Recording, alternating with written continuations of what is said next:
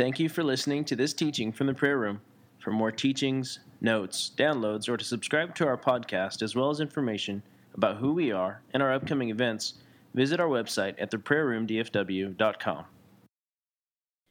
The book of Revelation, session 34, overview of the three numbered judgment series. It's an overview. It's an overview of what? Judgment series. Which ones?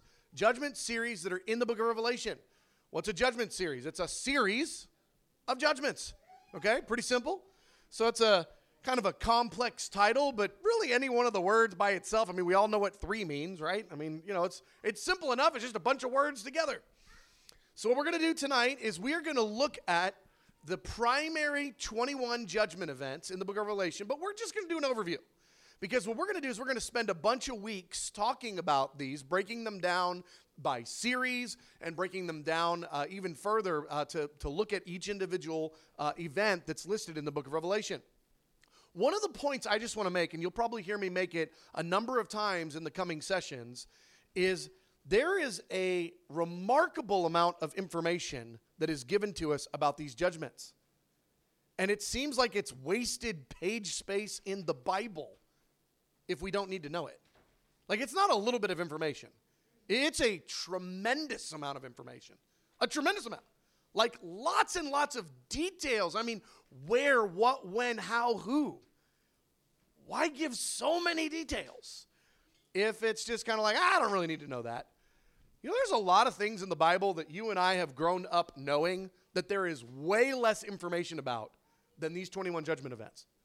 I mean, way less information. And I think it's good that we know those things. They're in the Bible. But the point that I want to make is this is a tremendous theme in the book of Revelation. It's one that we want to get. We don't want to be uh, those that just kind of dismiss it and go, ah, it's weird or it's judgment and judgment's scary. We want to know our Bibles. And the book of Revelation was given so that we could understand it. So, we are going to identify these three numbered judgment series and uh, they break down to 21 events. It's actually three groups of seven. I am terrible at math, but I can do three times seven. Three times seven, as best I remember, is still 21. There are three different judgment series. There's Judgment Series 1, and there's seven of them. There's Judgment Series 2, and there's seven of them. Judgment Series 3, and there's seven of them. These are called the seals, the trumpets, and the bowls of wrath. And these three judgment series, the seven seals, seven trumpets, and the seven bowls of wrath, they're all greatly detailed in the Bible. In fact, there's there is a there's more about each one of these events than there are about many events that the Bible lists, that the Bible talks about or prophesies.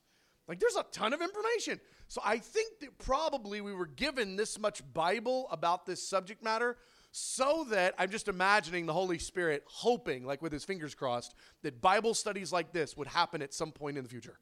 That people would sit around and like talk about the Bible and like kind of get dig in a little bit and try to get some clarity on what the Word of God says.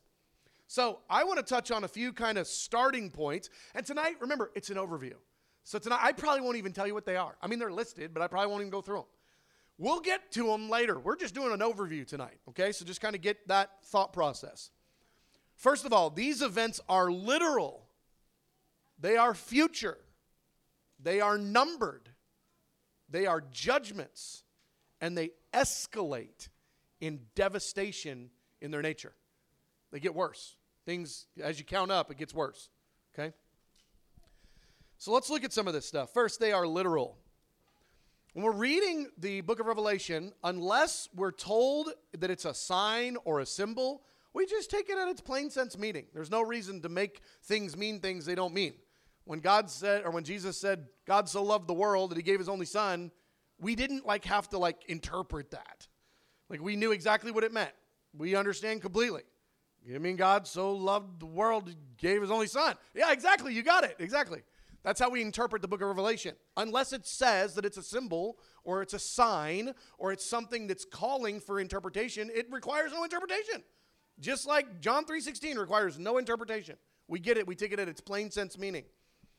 The plain sense meaning of these judgments is that they are literal judgments. They're not like mystical ideas like you know these you know the the the abyss opening up and all these demons coming out of the abyss, that's like spiritual language for the internet's going to crash. No, it means the abyss is going to open up and demons are going to come out. I mean, it's terrifying.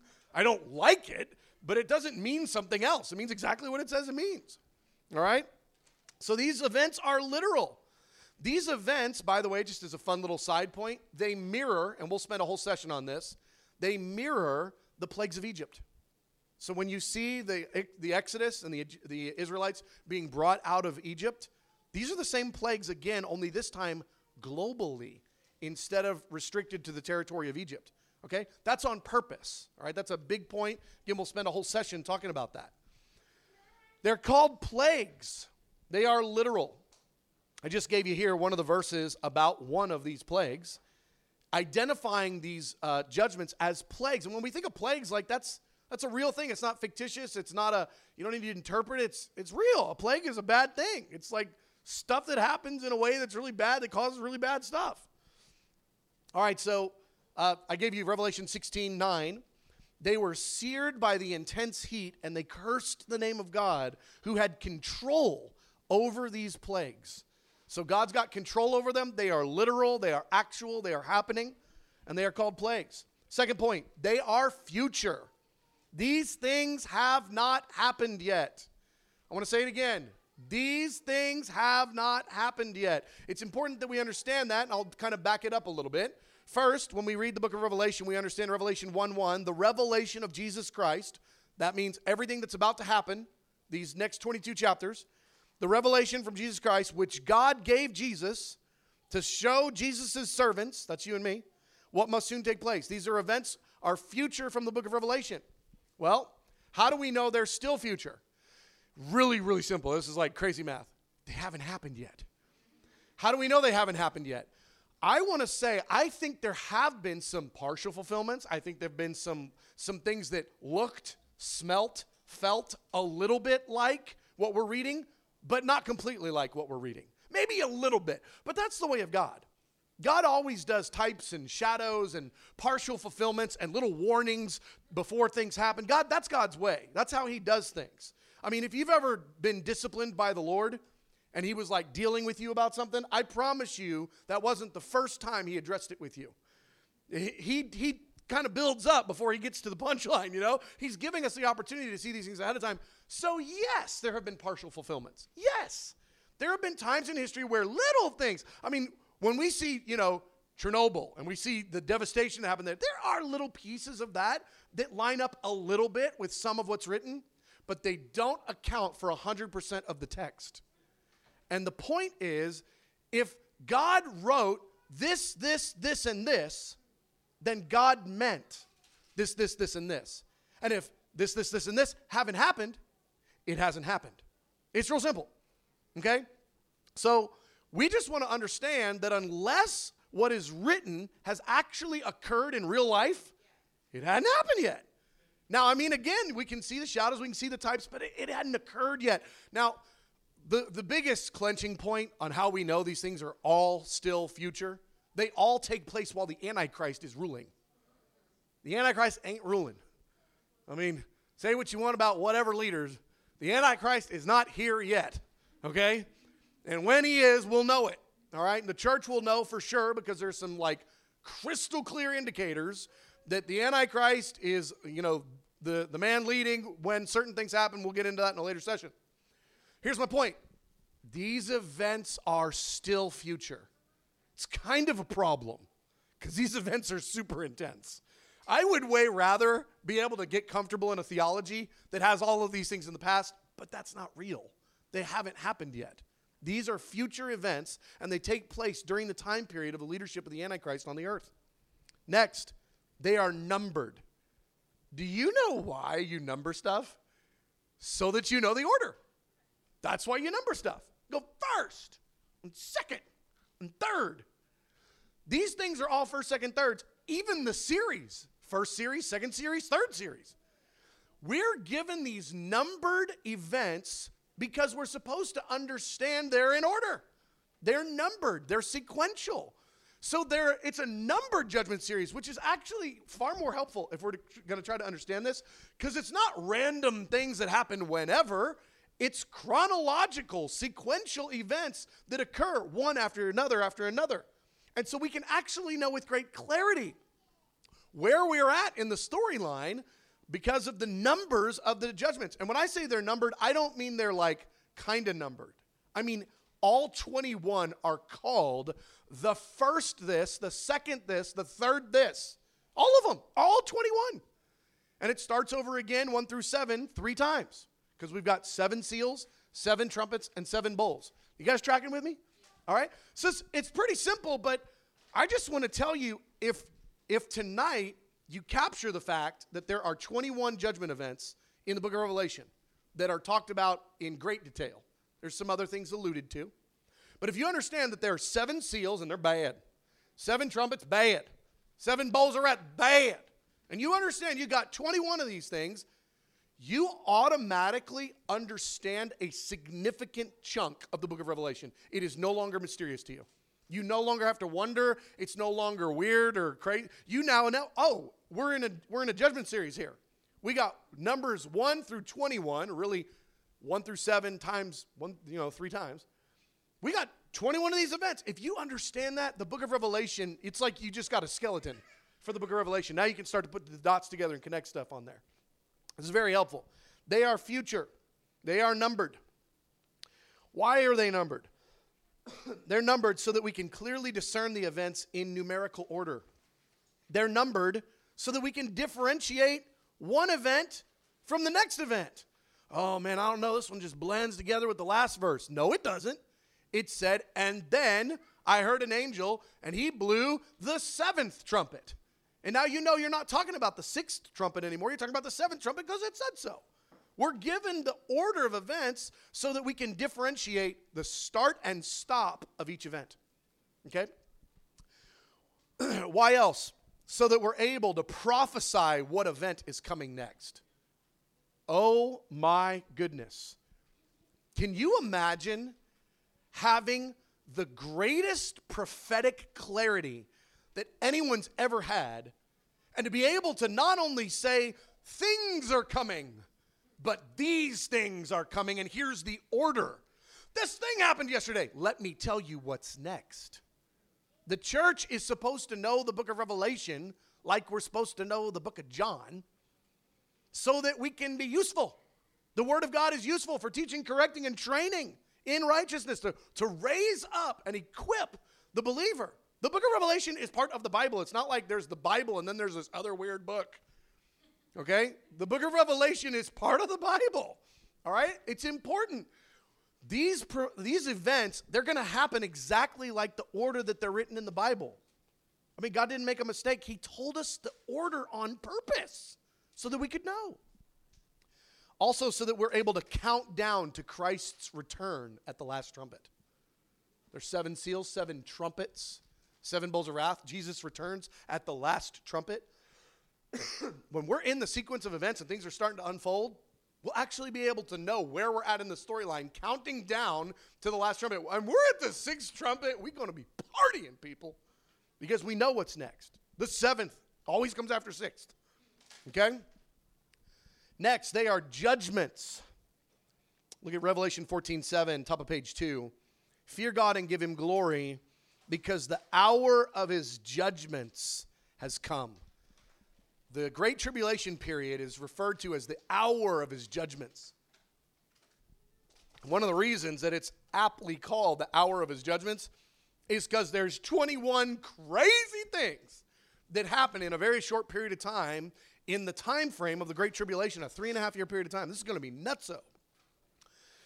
All right, each series escalates in devastation. Again, we'll talk about all these details more as we look at the judgments specifically in future weeks.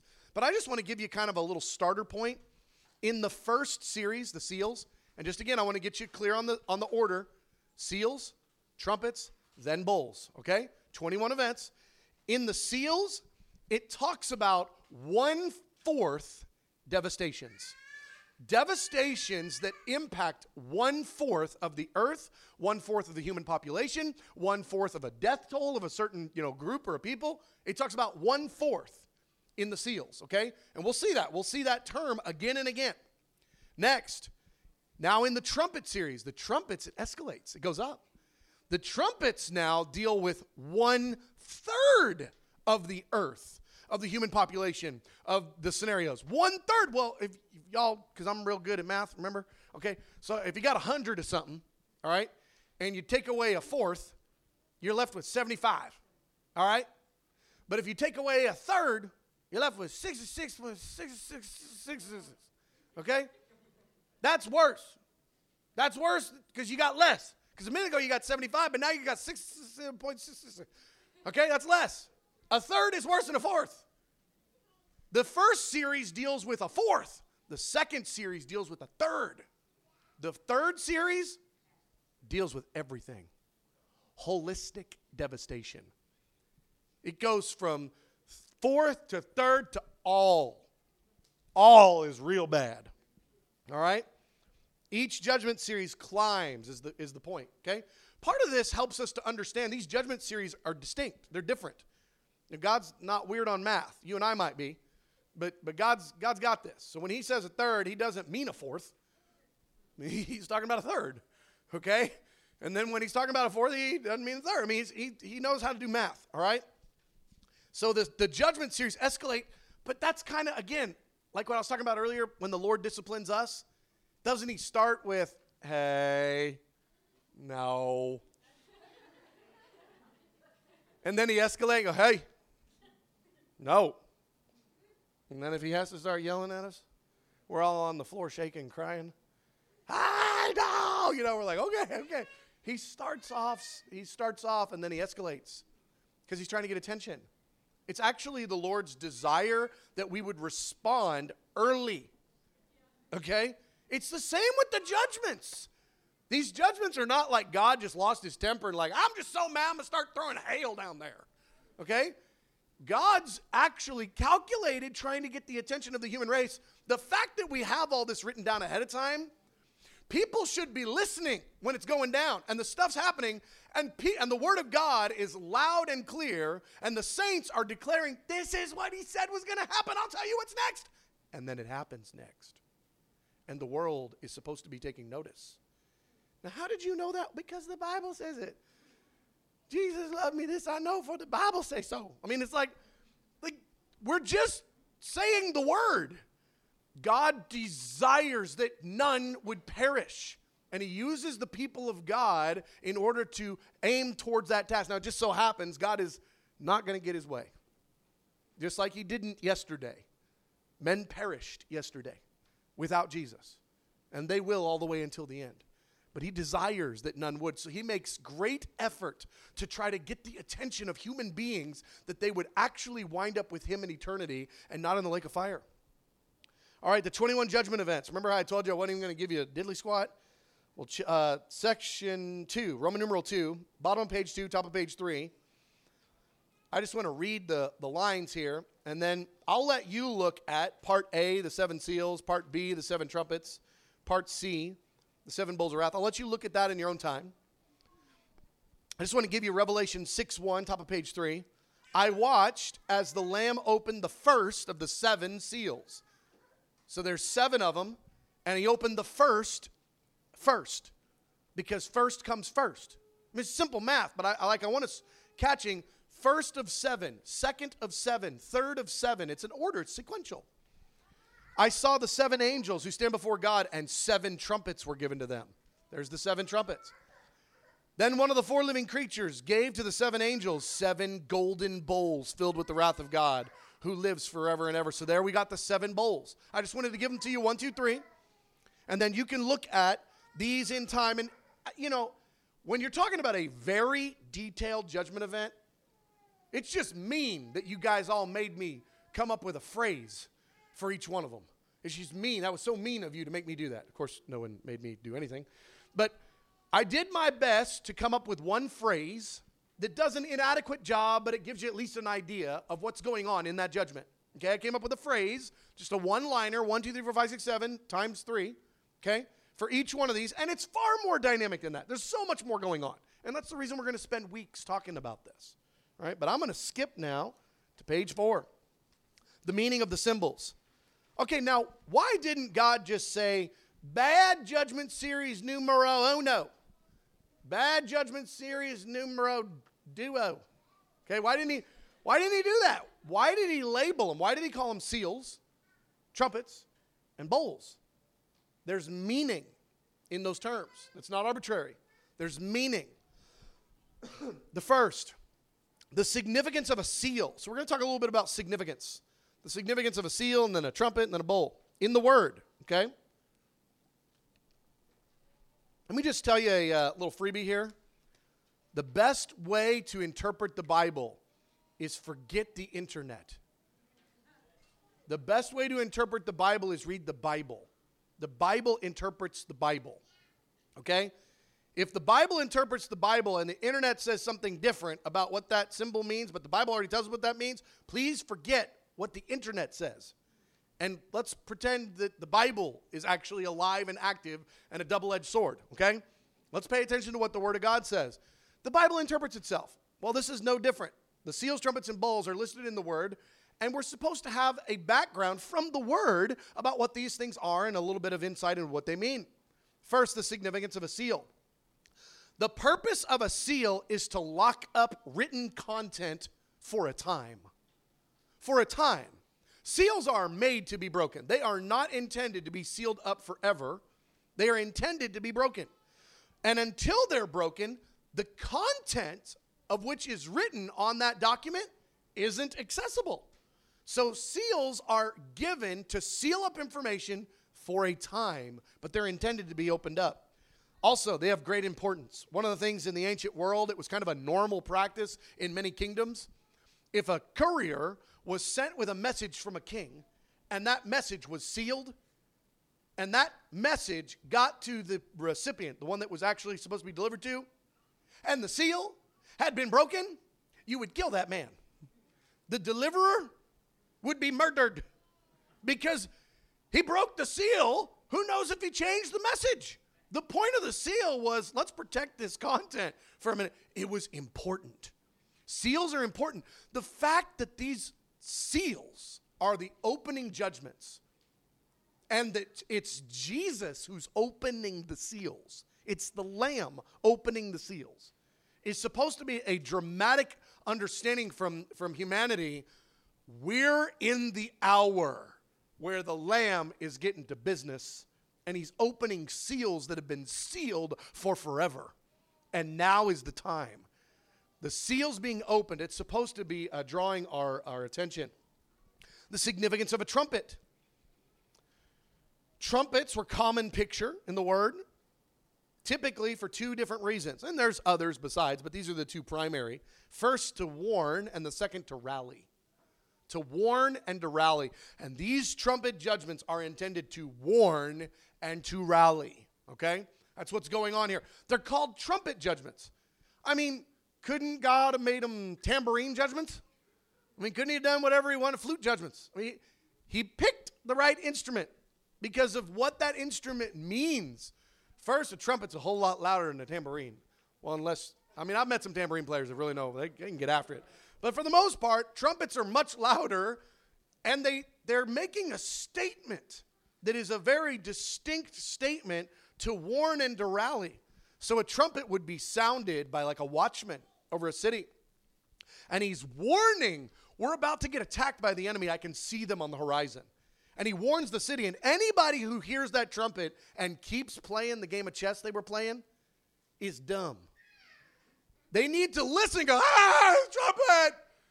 And now they need to respond because they know what that trumpet means. Trumpets give a clear sound, and the interpretation of what's supposed to happen when that trumpet is sounded is clear. There's information given ahead of time. So it's not like a city just has random trumpet blasts every now and then for weird reasons. What's that one for? Oh, it's Tuesday? I, I don't know why they do it. Trumpet blasts give a specific message when they're being sounded. And nobody's allowed to sound those trumpets unless it's time, unless there's a specific reason. These trumpets, the fact that we've got seven of them, and they're in the Word, and they're going to get sounded, and then each one of them is then attached to a specific judgment that's going to cover the earth. This is heaven loudly proclaiming the hour that we're in, the urgency that we're in, the, the pay attention, the, the need for those with understanding to be able to declare what's going on. Because when these trumpet judgments start sounding, the lost world will have absolutely no idea what's happening. Remember the scenario I gave you a minute ago? You're in a city where they just randomly sound trumpets and nobody knows what they mean. That's how the lost world that doesn't read the Bible is going to feel. But the church is supposed to have great clarity. We're supposed to know the trumpet judgments because we're the ones that's supposed to be interpreting why is that trumpet being sounded and what does this mean? We're supposed to have clarity about these things. Second, to rally people. Many times a trumpet would be blown in a manner that all who heard it, even the way that it was sounded, would know it was time to rally to a certain place to receive instructions or receive important news or that something specific was happening and it was time to rally. So, like a king is coming into the city, kind of a moment, which actually, remember the last trumpet is Jesus is coming? These seven trumpets, if you want to know the most primary message of these trumpets, the king is coming. That's actually the primary message, not the only, but it's the primary message. The final trumpet is Jesus Christ appearing in the sky. Okay? He comes at the last trumpet. Trumpet one, two, three, four, five, six are all Jesus is coming. Je- no, for real. I mean, I, I mean it. Jesus is coming. These trumpet judgments are actually announcements of Jesus coming to the earth, and he then does come at the seventh trumpet. This is the message for the church. This is not something that the church needs to shy away from. These, I want you to picture you with a trumpet in your hand, standing in Jerusalem, announcing with that trumpet, the king of the planet of all creation, great and small, the king will be here in just a moment. The king is coming. That's what these trumpet judgments are doing. But again, the lost world that doesn't know the Bible, they're not going to know these trumpets. They're not going to understand these trumpets. They're not going to be able to interpret these, trumpet, these trumpets like they can't interpret anything in the Bible without the help of the people of God interpreting what's going on. The church needs clarity on these things. All right, bowls. Now, the picture of a bowl is very different.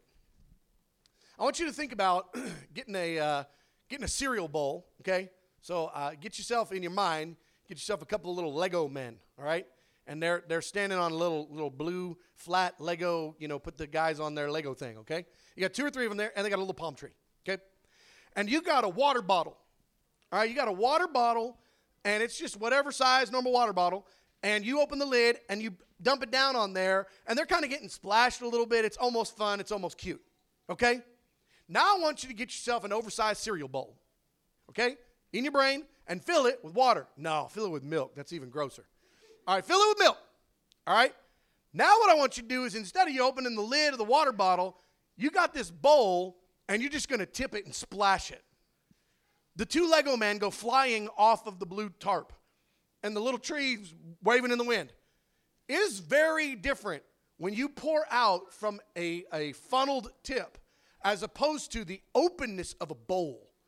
The openness of a bowl is immediate deluge. The openness of a bowl is it's all pouring out in one second. It's all coming out. It's all done. The bowls of wrath are described as judgments being poured out from heaven by an angel with a very large cereal bowl. All right? These angels are pouring out the bowls of God's wrath. You, whatever kind of bowls you got, you don't want them. You don't want the bowl of God's wrath. And that's what these are described as. Bowls pour differently than anything else. Okay? The whole point of it is it's open, it pours out instantly. All right? That's really a great picture of what the bowls of wrath look like, the, the intensity of them. All right, the significance of these events. We are supplied ahead of time with tremendous information in order that we might be able to prepare others in the day when it's coming. When the day these things are unfolding, we're supposed to be those that have been staring at this, that understand what the Word of God says, so that we can be part of the solution, that we can be those that understand. You know, it is unthinkable that the Bible will have any relevance to the lost when all this crazy stuff is happening, world is in chaos, and people can't even find a Gideon Bible in a hotel because the hotel got destroyed by fire. When the lost people are not going to gain understanding about the seals, trumpets, and bowls while the seals, trumpets, and bowls are happening. Nobody's going to gain clarity while the seals, trumpets, and bowls are happening. The clarity will either be there beforehand or won't be. We're given the information ahead of time so we can know the Bible so we can be helpful, so we can understand what's going on and partner with the purposes of God. The church doesn't run in fear from the plans of God, we partner with the plans of God. And I'll just tell you, there have been times God has asked me to do some terrifying stuff, stuff I did not want to do, stuff I was like, oh, God, just kill me. Don't make me do that. And then I obeyed, I did it, and I was like, I'll be darned, it worked. Of course it worked, it was God. But we get so like tripped up. We're like, oh, this is so intense. Therefore, it can't be God. Show me one Bible verse where God doesn't do intense stuff, or where God doesn't call his people to do intense stuff, or where God doesn't call his people to partner with intense stuff. The Lord has the ability to help the church navigate all the troubles and trials and difficulties that are up ahead. But we've got to be a people that are partnering with him in the word ahead of time. That's the reason Jesus constantly said, keep watch and pray. Keep watch. Pay attention. Know the Bible, pray, believe it's true, get ready for what's coming, and if you keep watch, you'll be golden. But if you don't keep watch, you won't be golden. Or Jesus said words that don't matter. Keep watch. What did you mean by that, Jesus? You know, I was like, get a new Apple Watch and keep it. Keep watch. You know, I mean nothing. When I say keep watch, I mean absolutely nothing. You can do absolutely nothing with this exhortation that I gave like 12 times in the Gospels, and you'll be just fine because I was just saying words that don't matter. Keep watch means keep watch. For those who keep watch will be golden. For those that don't, there's going to be problems. Jesus was talking to the church. Keep watch. Significance of these events. These events are really going to impact us going to matter about personal safety as well as friends and family safety, matter about salvation of friends and family. All the confused, lost people around us are going to need answers. God uses his people to bring the answers. That's what he always does. That's the reason the Lord is sending missionaries to all the tribes and tongues and languages of the earth instead of them just miraculously all getting saved by themselves. They don't have answers. God's people bring answers. God's people bring God's word. That's God's way. It's how He does it. Tragically, much of the church will also be confused and need answers. We're going to be, much of the church is going to be confused because not paying attention to the keep watch, make ready, prepare for what's coming. You, you, if you don't prepare for what's coming, you're not prepared for what's coming, and when it comes, you're not prepared.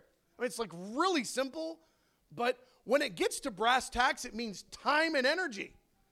It means we got to live like our Bible is true.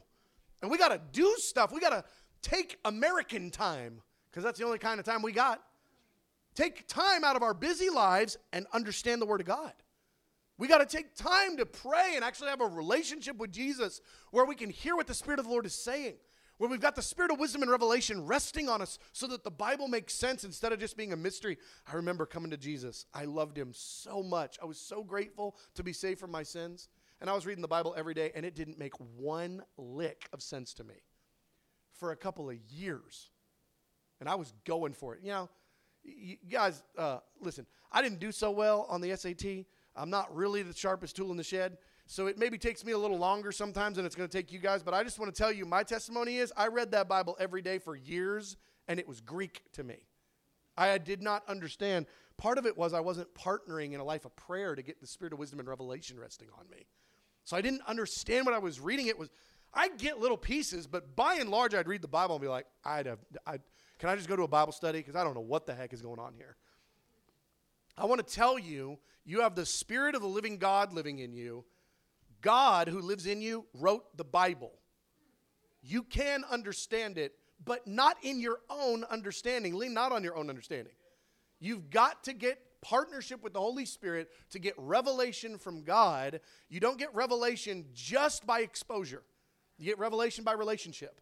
He's living in you. We've got to grow in relationship and our understanding of the Word of God. And the partnership of those two things helps us go to the next level. And we get clarity. It's the hour to get clarity. the great harvest is going to be gathered in by those who understand the hour that's going on. There are going to be so many people freaked out of their minds hiding in their house. They will not be too effective for the Great Commission. Those who understand are going to be operating in power. All the new converts that are coming in to the kingdom as a result of the great harvest, they're going to need training. They're going to need understanding. The responsibility of foreknowledge.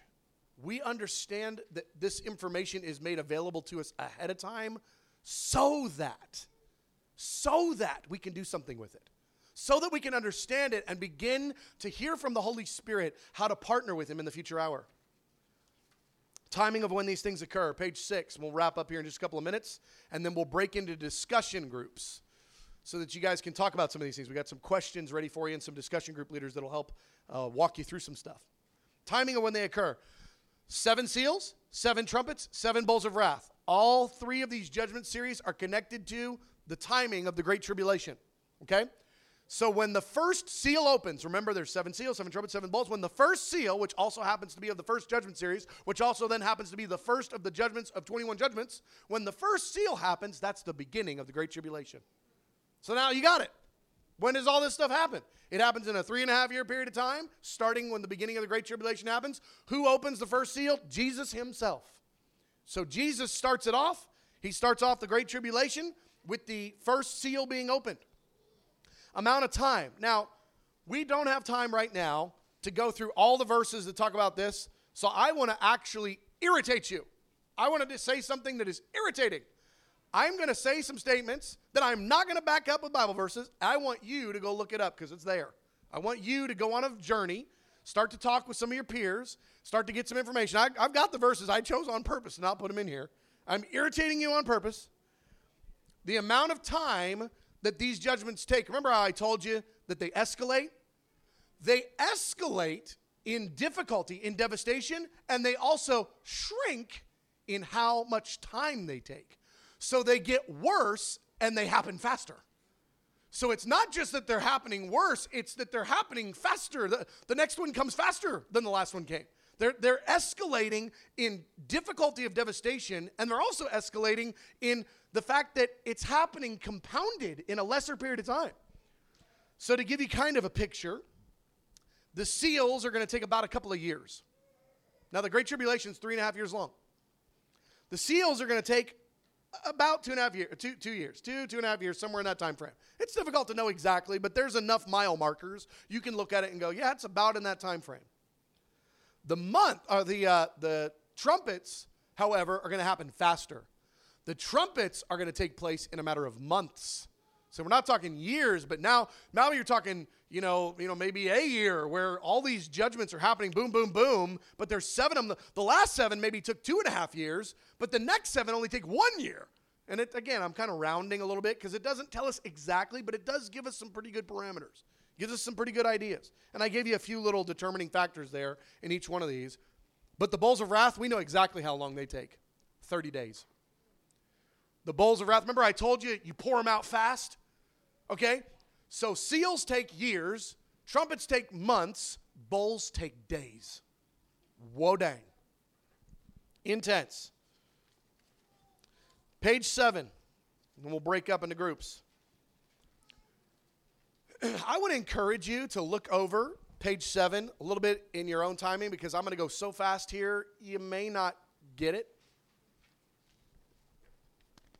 But there's a relationship within the judgment series.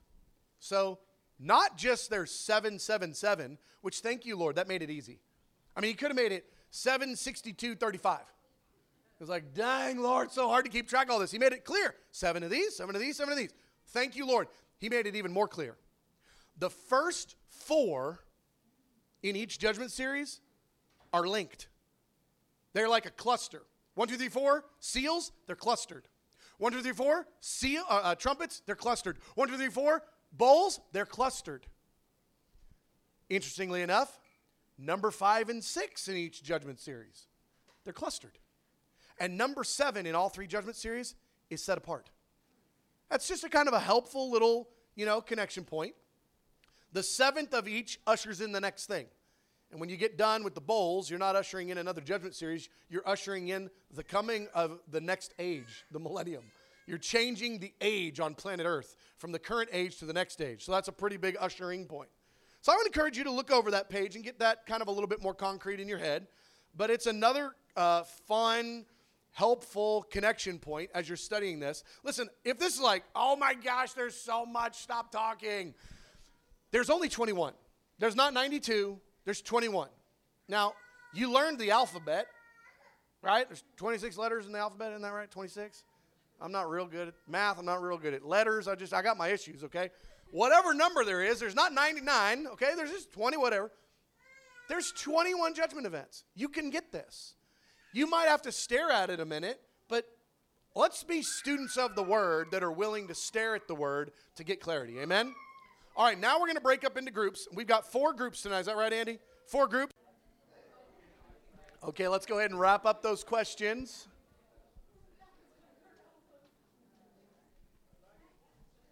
Okay, so what we're going to do during these uh, this time of Q and A is I'm going to do my best to repeat the question back, just so that those that are watching on Facebook Live and for the recording can uh, hear your question.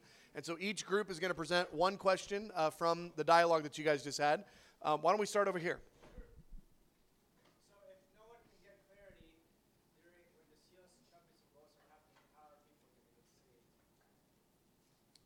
So the question is, if no one can get clarity when the seals, trumpets, and bowls are happening, how is anybody get saved?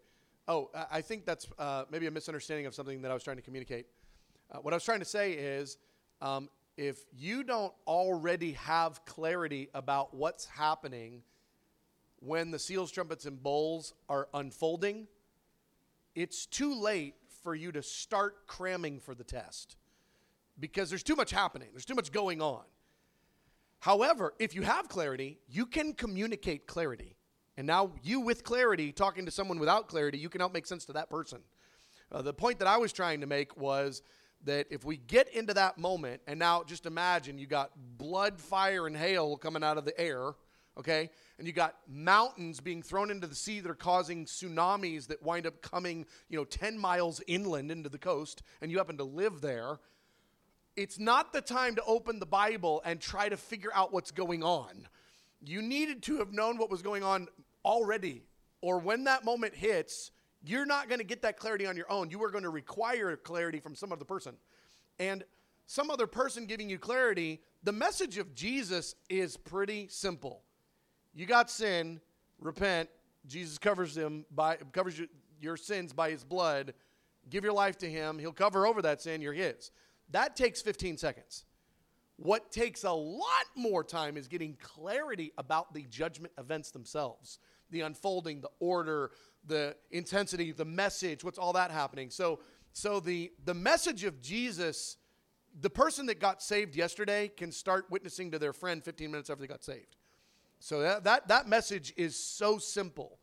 The message of what's happening in the end times, there's 150 chapters about the end times. That message is not simple. That message takes time to understand and to get rooted in. Now, it's clear, it's not impossible to understand, but understanding that Jesus forgave our sins and died on the cross for us is a message that five year olds understand in Sunday school one time. I mean, in a, in a one time teaching, they get it. 150 chapters about the end times takes a little bit more time of leading up and getting clarity on. And that's the reason that Jesus said, watch and pray. And he also said, I'm not even going to tell you. I'm not going to like make it so clear about when this is going to happen. Is it going to happen in 50 years? Is it going to happen in 500 years? Is it going to happen in 5,000 years?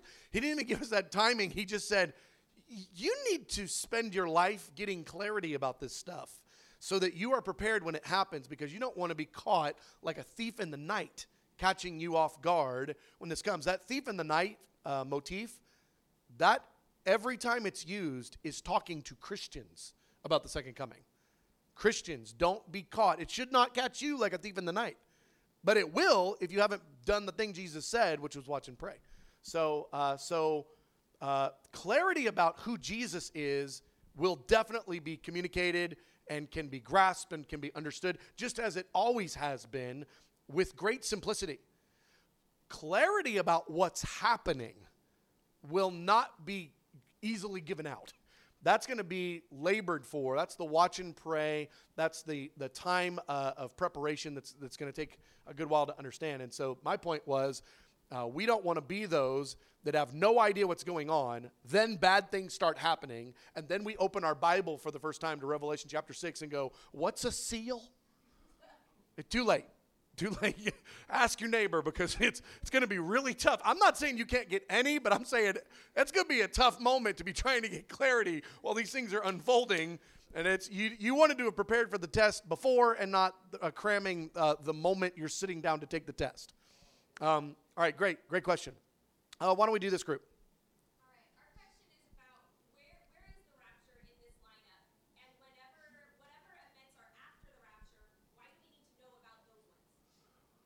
Okay, uh, first question is in the timing of the seals, trumpets, and bowls, uh, when is the rapture of the church? I'll start with that one. Um, so, the rapture of the church happens when the seventh trumpet occurs, when the last trumpet sounds. Uh, Jesus will appear in the sky. It says that the dead in Christ will rise first, and then those of us who are alive on the earth, if we're alive on the earth at that time, we will then be caught up to meet the Lord in the air, not to go away to heaven. Jesus isn't going away to heaven, Jesus is coming to earth. He's coming. It's a second coming. So when we're caught up to meet with him in the air, we're caught up to meet with him as he's coming, not as he's going. He's coming. So we meet with him in the air, and then Revelation 19 actually tells us that when Jesus comes, he's coming with the armies of heaven to declare war on the planet against the Antichrist. So we're actually joining that fight. We're joining with him. That happens at the seventh trumpet. So there's seven seals, seven trumpets, seven bowls of wrath. The seven uh, trumpets uh, the, Jesus appears at the last trumpet.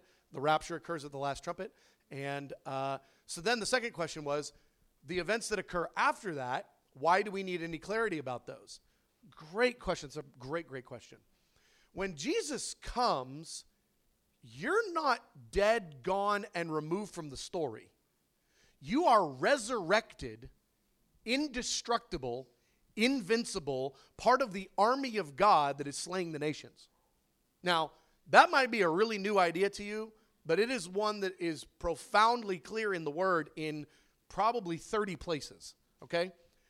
You're not like remove what the rapture doesn't remove you from the story, it upgrades you. You go to superhero status. Okay? You get a resurrected body that can't die. And now you're part of a resurrected army that Jesus is leading, pulling a sword out of his mouth. Your Bible says, not I mean, not just me, your Bible says, Revelation 19, he comes back to make war against the Antichrist and his army. War means war. Okay? He comes back to make war with warriors. It just so happens he's got a real big up advantage. All of his warriors have resurrected bodies, are indestructible now. Makes it really hard for the Antichrist to accomplish diddly squat. Okay? You're not removed from the story. You're upgraded in the story.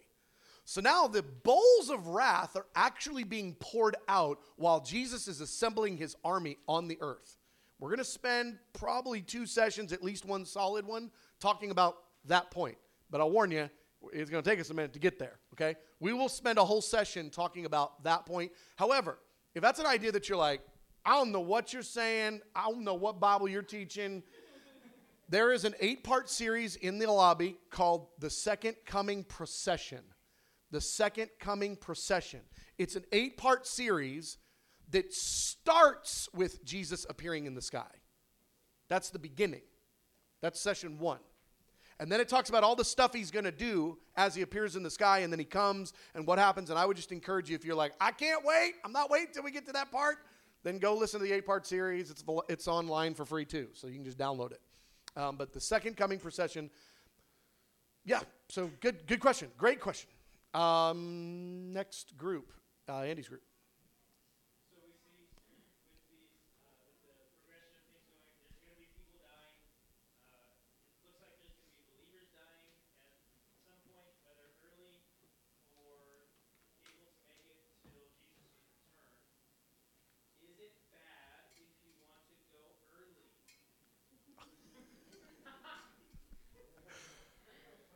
I think the question. I think the question is, when all the bad stuff starts happening, can we just die soon so we get out of here? And I, I, I, I understand the question, and I want to tell you it's a completely wrong mindset. And here's, here's why the judgments are not aimed at the church, they're aimed at the wicked. Secondly, the judgments are released through the praying church. The judgments are not against the church. The church is the one in partnership with the Holy Spirit and Jesus releasing the judgments on the bad guys that are killing the church. So the way that the church is going to die is through martyrdom, not through plagues. The church is going to be operating in the spirit of power and in might. I mean, this is like, in all honesty, and I understand the, the thought process, but God did not give us a spirit of fear. That is not God. Yeah, but these judgments, they're scary. You have the wrong perspective. It's God doing them. And God didn't give us a spirit of fear. These judgments are not against us, they're against the Antichrist and his government. Okay, they're against those that have taken the mark of the beast. Don't take the mark of the beast, you'll be golden. Okay? As far as wanting to escape early, I mean, I guess there'll be some that try to go get martyred quick so they can like get out of it, but but really the the point that I just want to make is the end times belong to Jesus Christ. They are Jesus's end times. They're not bad, crazy, random events end times. They're not the devil's end times. It's Jesus's end times. Jesus wrote the Bible. He could not have an end times if he wanted to. He wrote the story. The Father wrote the story. We don't want to extract ourselves from the plan of God. We want to figure out how to be in full on partnership with the plan of God every day of our life. And sometimes the Holy Spirit asks us to do stuff that we're not totally stoked about, and it's for our good, and it's for the kingdom, and it's right. And then a lot of times the Holy Spirit asks us to do something we're not stoked about, and we do it and find out, oh my gosh, this was really the greatest idea ever. I'm an idiot. I think there'll be a lot of that going on in the end times where we go, I can't believe the honor that I get to be alive in the generation that's been written about from the foundations. And I get to be one that participates in the end time drama for King Jesus, for Jesus, and for the kingdom. Okay? You know, for Aslan and Narnia. Okay? All right? All right? This is like, it's like, no, I don't really want to fight. I don't, yeah, I just, I want to sit back and like cry. You, you're not interpreting things rightly. This is your story, and you want to be a part of it. Watch and pray. Part of the watch and pray is to get off that spirit of fear thing. Okay? Part of the watch and pray is to see ourselves in the story and see the victorious church at the end of the age, not the cowering, weak little, oh, sad little church getting beat up by the devil. We're going to be walking in the greatest measure of miracles that the world has ever seen, experiencing the greatest harvest of souls that the world has ever seen. That is not a whimpering, cowering church that is a powerful bride that's equally yoked, that has made herself ready for the coming of Jesus. And that's where we're at. That's who we want to be. That's, that's what we're working towards. The Word of God says we're building up until fullness. That's what we're doing. So we, we don't escape this, we, we, we enter in and engage. Question over here.